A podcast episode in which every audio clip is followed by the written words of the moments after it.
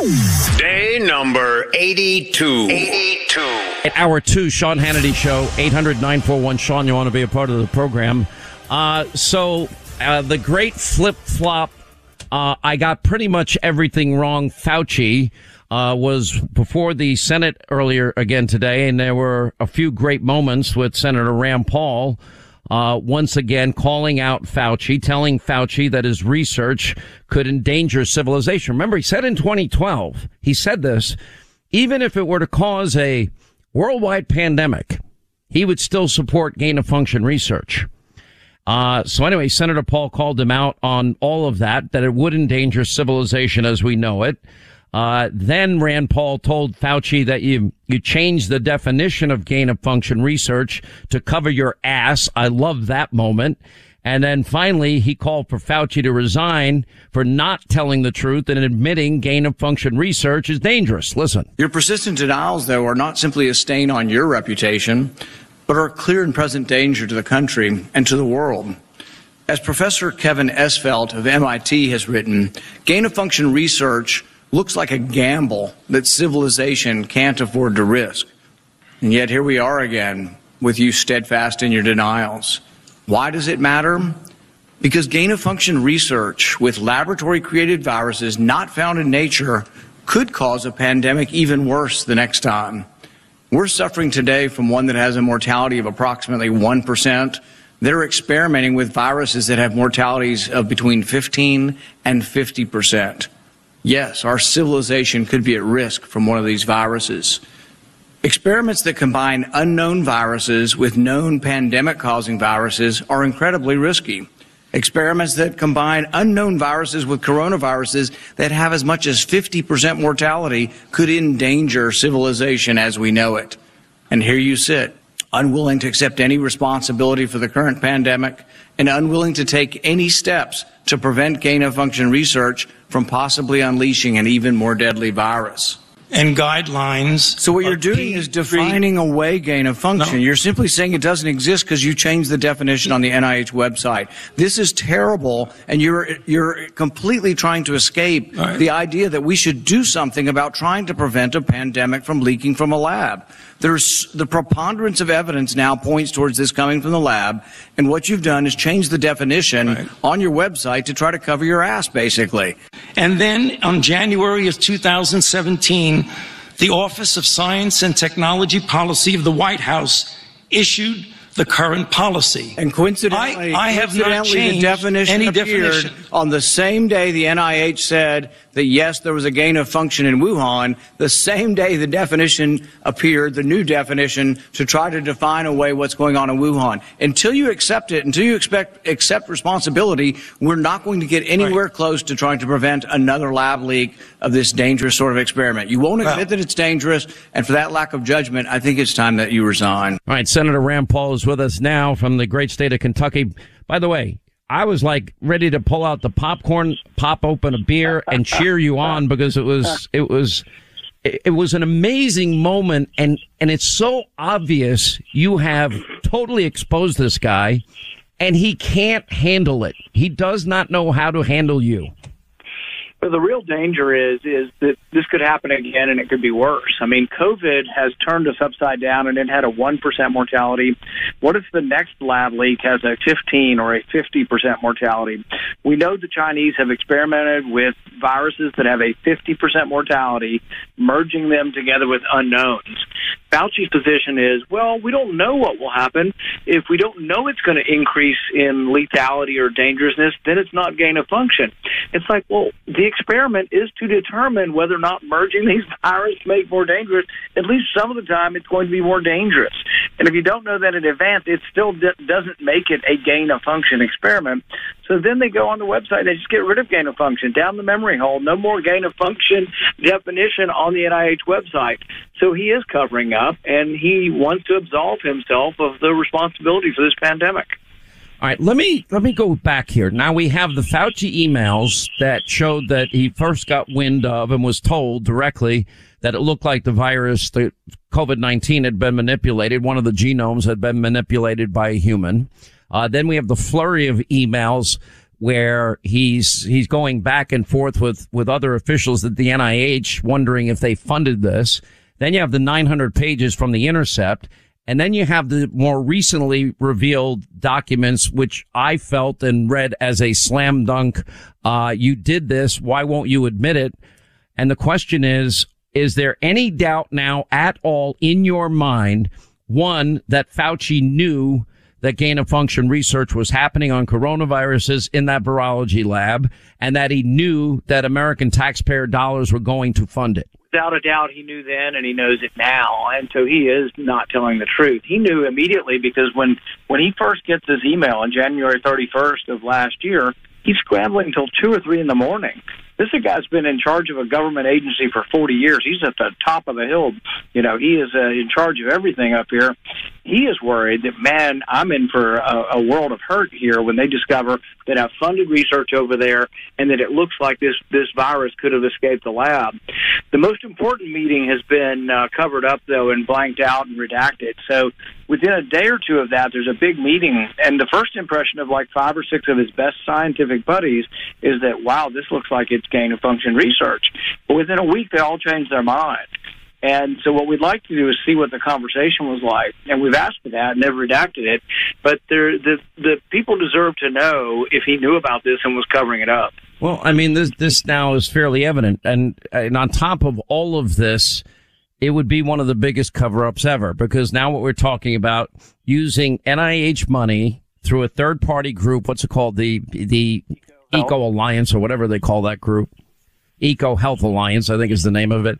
So they funnel money to this group. It's sent to a virology lab in Wuhan, China.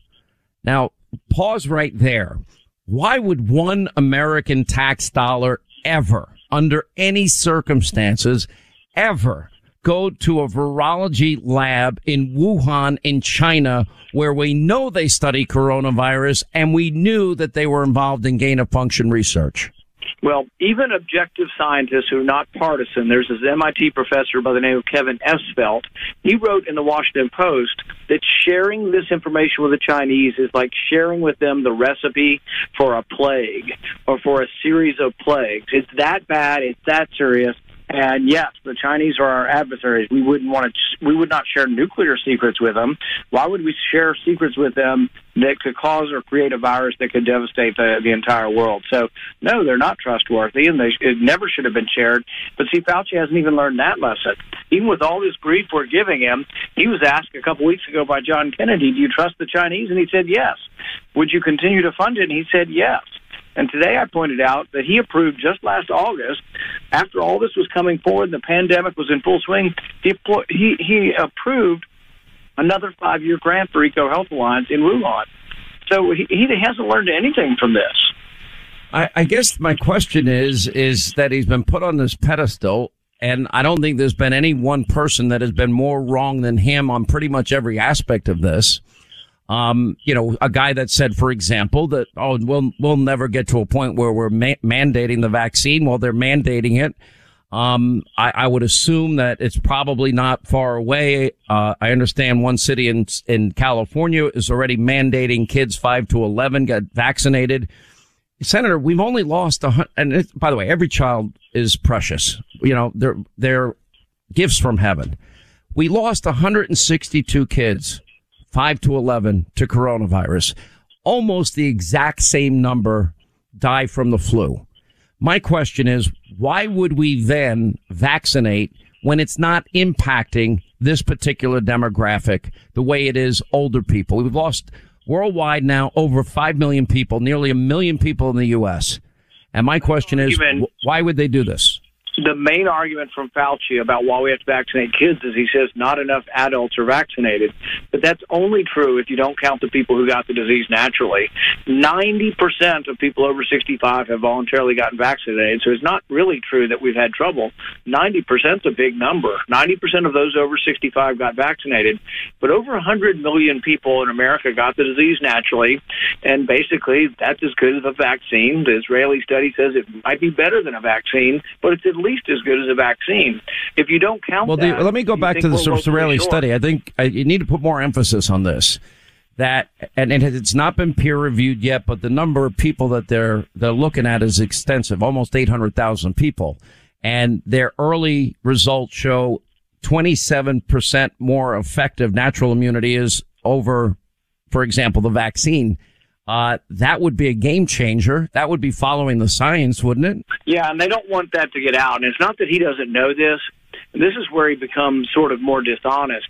He knows all those facts. He knows that the darn good study out of Israel, but he's hell bent on vaccinating everybody. He doesn't care about your individual liberty. He actually doesn't care if your kid gets a side effect from the vaccine because your kid's already had COVID.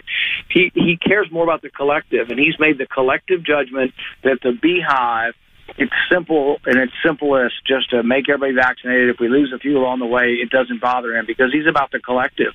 But he's even wrong about the collective because the thing is, is the kids get this. The death rate's about as the same as the flu. It's terrible, obviously, if it's your child.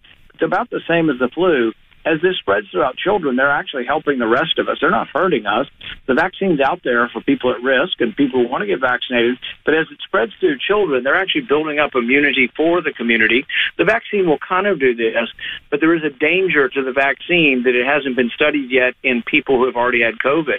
They excluded people who had COVID from the studies because they messed the studies up because they've already got immunity.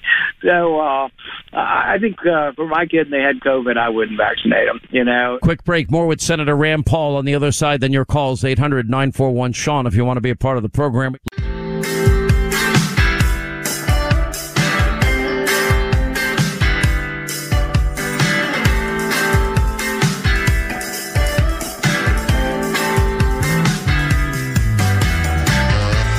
All right, we continue with Senator Rand Paul, who just was a total beatdown of Anthony Fauci earlier today. In my mind, and you if you disagree with me, you're also a medical doctor. I should point that out. But and and you you have not gotten vaccinated. You have natural immunity. You cite the Israeli study, for example, and I know you're following the science very closely on all of this. But there, the issue of vax or not vax, people I think have made up their mind. There's nothing Dr. Fauci or Joe Biden or Kamala Harris are going to say at this point that will convince people. Now we have nurses, firemen, policemen, first responders, military personnel. They have made a decision for whatever reason. We're not debating vax, don't vax. They have made the decision that they're willing to give up their salary, give up their career, give up their benefits, give up even their retirement that they've worked hard for, um, because they feel so strongly about it. Is there anything that can be done by Republicans in the Senate to stop, especially all of those Uh, those nurses, for example, they worked in a petri dish at the worst moments of this, diving on one COVID grenade after another. And many of them got COVID as a result, but they don't want to get the jab for whatever reason. It's an absolute disservice to the heroism of the nurses and doctors who took care of us for a year and a half and, you know, you don't know what it's like. After I had COVID, I worked in the hospital, and there was fear in the eyes of some of the nurses and doctors who hadn't had it yet, and the elaborate precautions they were doing to try to keep getting it. But a lot of them still got it. A lot of them survived and have immunity. And what a disservice to tell them, oh, your immunity doesn't count. Only immunity from a vaccine counts. But I think one way you could get some hesitant people to do it, this is my recommendation make it voluntary and then say to your workforce, if you've got 2,000 uh, pilots and you're the head of Southwest Airlines, say to your pilots, you know what, we're going to have a voluntary program. If you'd like to be tested to see if you have immunity to it, to see if you had COVID previously, you can test and we'll give you an idea of it. And it may be that some of them test and find out they don't have immunity, and they say to their local doctor, "Well, uh, you know, now that I looks like I don't have immunity, maybe I will go ahead and get the vaccine." People will come around through persuasion, talking to their family doctor, but a lot of people are resistant, and our resistance becomes more hardened the more you try to force us to do something that's not our idea. Well, I think also they've gotten so much wrong. Every model, every prediction, you know, Dr. Fauci, oh, a mask isn't going to help. Then it's one mask, then it's two masks, then it's masks in perpetuity, then it's vax or mask. Now it's vax, mask, booster, then another booster. I mean, it just, it changes. They, the bar keeps shifting every day. And the hesitancy, I would argue, was created, uh, in large part by them for being right. so wrong so often. And people now have built up a, a, natural distrust of what they say because it keeps changing every day. And that's the uh, same with the CDC and the NIH. You get the last 20 seconds, sir. the fact that Dr. Fauci won't acknowledge that an 80 year old is 10,000 times more likely to die than a 10 year old makes us doubt his other words because he's not being honest about the difference in age groups. That that dishonesty then breeds more hesitancy. So really, this is at the foot of Dr. Fauci. Uh, you've done a great job. Today was an epic moment. Senator Rand Paul, thank you for being with us. Appreciate you uh, always joining us. 800 941 Sean, if you want to be a part of the program, your calls are coming up next. Quick break, right back.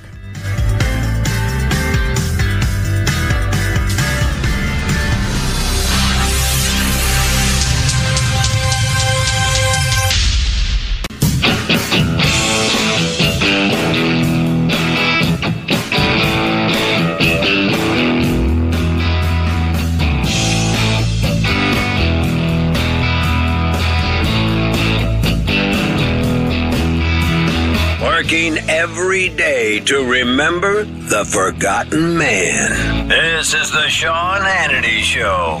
I 25 to the top of the hour, 800 941 Sean. You want to be a part of the program.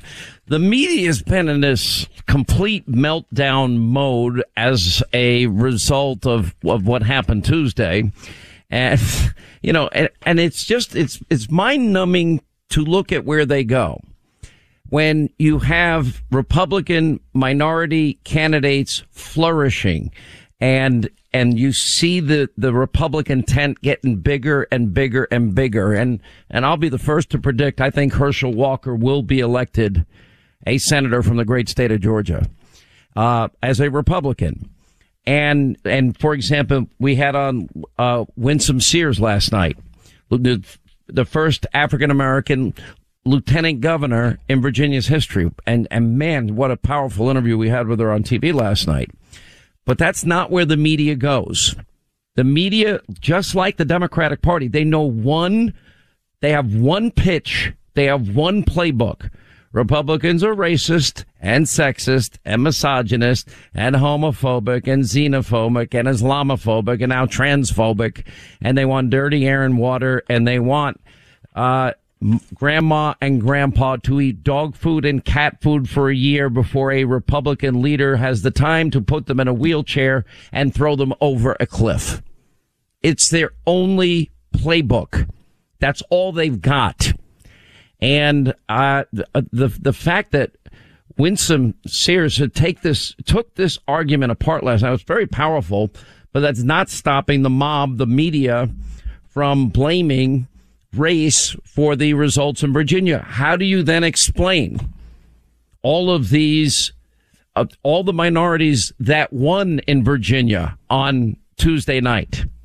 Makes no sense, but it doesn't change their, their narrative, their lie, their playbook.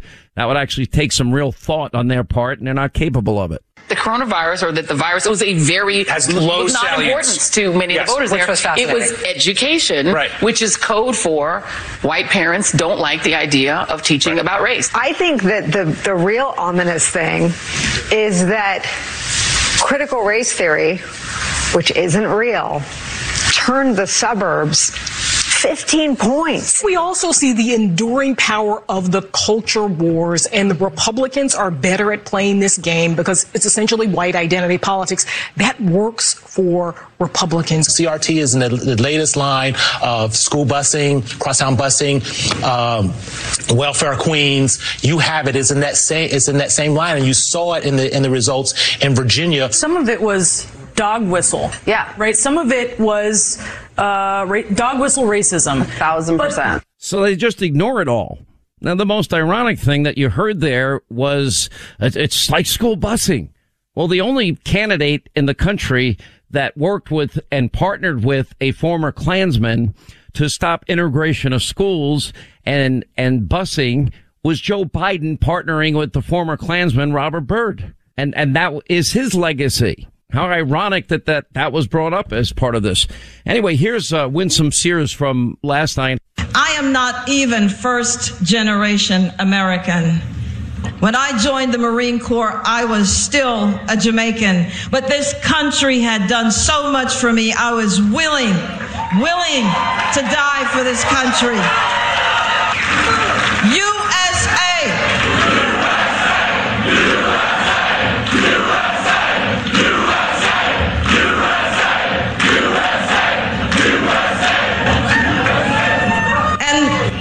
Say to you, victory indeed. But I, I say to you, there are some who want to divide us, and we must not let that happen. They would like us to believe we are back in 1963 when my father came. We can live where we want. We can eat where we want. We own the water fountains. We have had a black president elected not once but twice, and here I am, living proof. So if you if you want a longer term strategy for Republicans, and it, it, this has got to be built in on in, in sincerity, number one. It is it has got to be their mission and their understanding that it makes for a better country. Um, so the whole narrative gets blown out of the water by by Winsome Sears, and uh, and she'll be joining us on this radio program soon. But Stephanie Cutter said something last night. Very interesting comment. She worked with Hillary Clinton.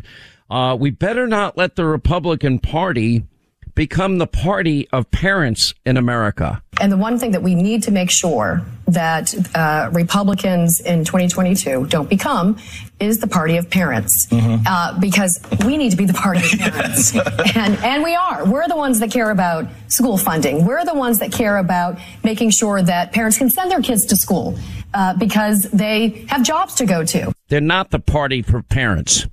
They are the party that has been co-opted by high dollar amounts from the teachers unions. Now, for Republicans, what this means is this is an opportunity.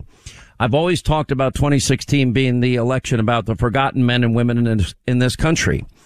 For far too long, Democrats have used this old playbook of theirs, and, and we have chronicled with the ads and the James Byrd ad and the 98, 1998 uh, radio ad, Missouri. If you elect Republicans, black churches are going to burn, and Al Gore, Republicans got the wrong agenda for African Americans. They don't even want to count you in the census. Uh, Hillary Clinton, it just, it's every election season. But now, if the Republican Party because of their policies. If they do stand up for parents that care about age appropriate materials being taught in school, if they do stand up for parents that want kids to learn reading, writing, math, science, computers, and and not focus on wokeism and and critical race theory and such issues. If the Republican Party can couple that with a commitment and a mission, and that is to go into blue states, to go into blue cities, to go into the areas that have the most violence, like Chicago and, and New York City, and give parents choice in education and guarantee law and order and safety and security, then there can be a realignment and the new Republican Party will emerge. And it's a party that looks out for working men and women in this country for minorities in this country, and they're there to solve the problems that Democrats have been promising to solve for decades and have, have achieved nothing but failure. What has happened to the school system in, in most inner cities, in most blue states run by Democrats for decades and, and cities run by Democrats for decades is they have decimated the educational system and they've done it for their own selfish, greedy need for money to run elections. And that's the unholy alliance with the teachers unions. Solve that problem. I create safe cities. We know how to do it. Rudy showed us in New York. Then the Republican Party will be a new Republican Party for working men and women, forgotten men and women, for minorities in America. And they will be doing their job. And that is to be public servants there's no reason America should spend more per capita per student on education than any other industrialized country and then come in 37th and 40th in terms of, of reading and, and mathematics proficiency. You, you can't fail at a more spectacular level than that. You can't have 13 public high schools in Baltimore like we currently do and, and per capita, they're the second highest spending city in the country per student and not have a single child proficient in reading and math.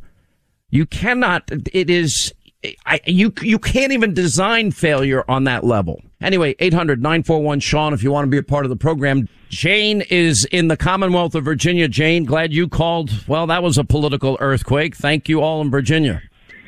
Thank you. Thank you. We're so thrilled. Sean, I just want to say this really quickly. Republicans better deliver. Well, I mean, this is phase one. I said this yesterday. One year from now, it's going to be the morning after election day, and Republicans will hopefully have taken back the House and taken control of the Senate. It's not an easy task. It's easier in the House, I believe, than it would be in the Senate. In the Senate, that means we're going to have to run the table. Florida is in play. Herschel Walker, Georgia. Uh, then we got South Carolina, Tim Scott. I, I, I think he'll have a pretty easy race. North Carolina. Then we have New Hampshire, Pennsylvania, Wisconsin, Ohio, Nevada, and Arizona. Every single solitary swing state that will matter in 2024, we have a bellwether Senate race. So it's a Yes. year from now. If we accomplish those two things, then we now pave the way for a resurgence in the country and and stop dead in its tracks this failed new green deal radical socialism open borders energy dependence uh, weakness abroad it can all come to an end Yes, indeed. Thank you so much for taking my call, Sean. Appreciate you being out there. Thank you. Quick break right back to our phones, 800-941 Sean. You want to be a part of the program. Newt Gingrich at the top of the hour will get his take on what happened on Tuesday, the Democrats' reaction, and what the next steps are. Uh, 800-941 Sean is our number. Um, listen.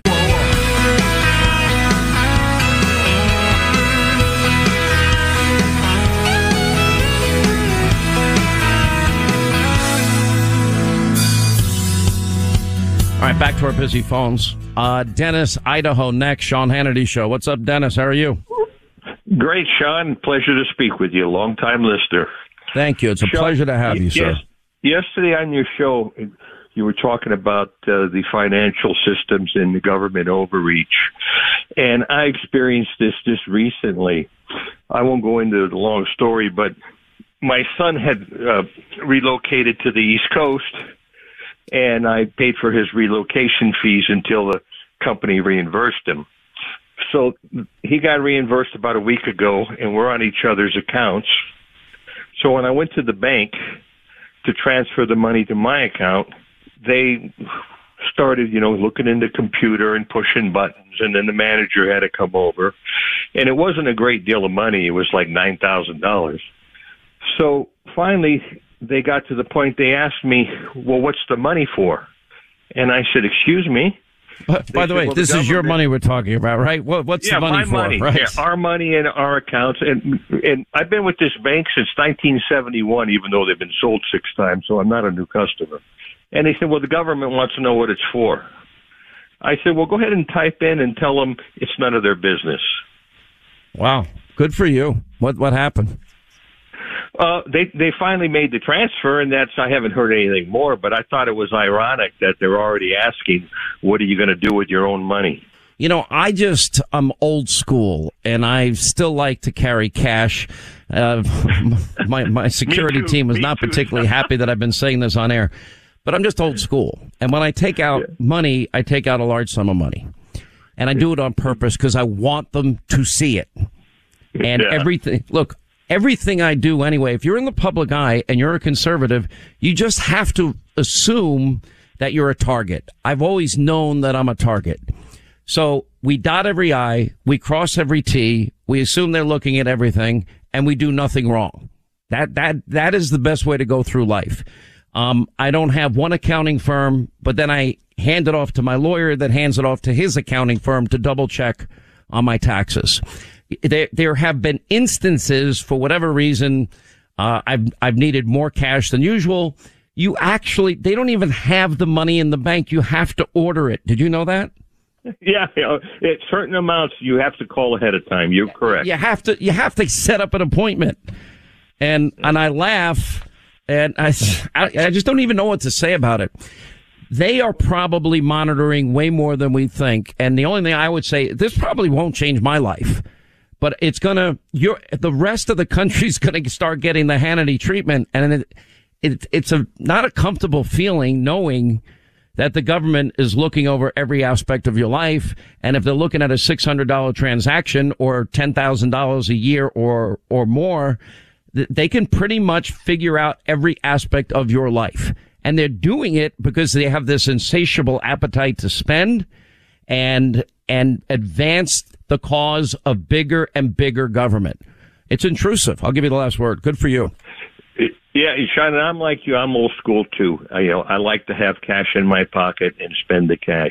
The the one smart thing I did is I lived in California, Southern Cal, most of my life. I moved to Idaho here two and a half years ago, and I found the promised land.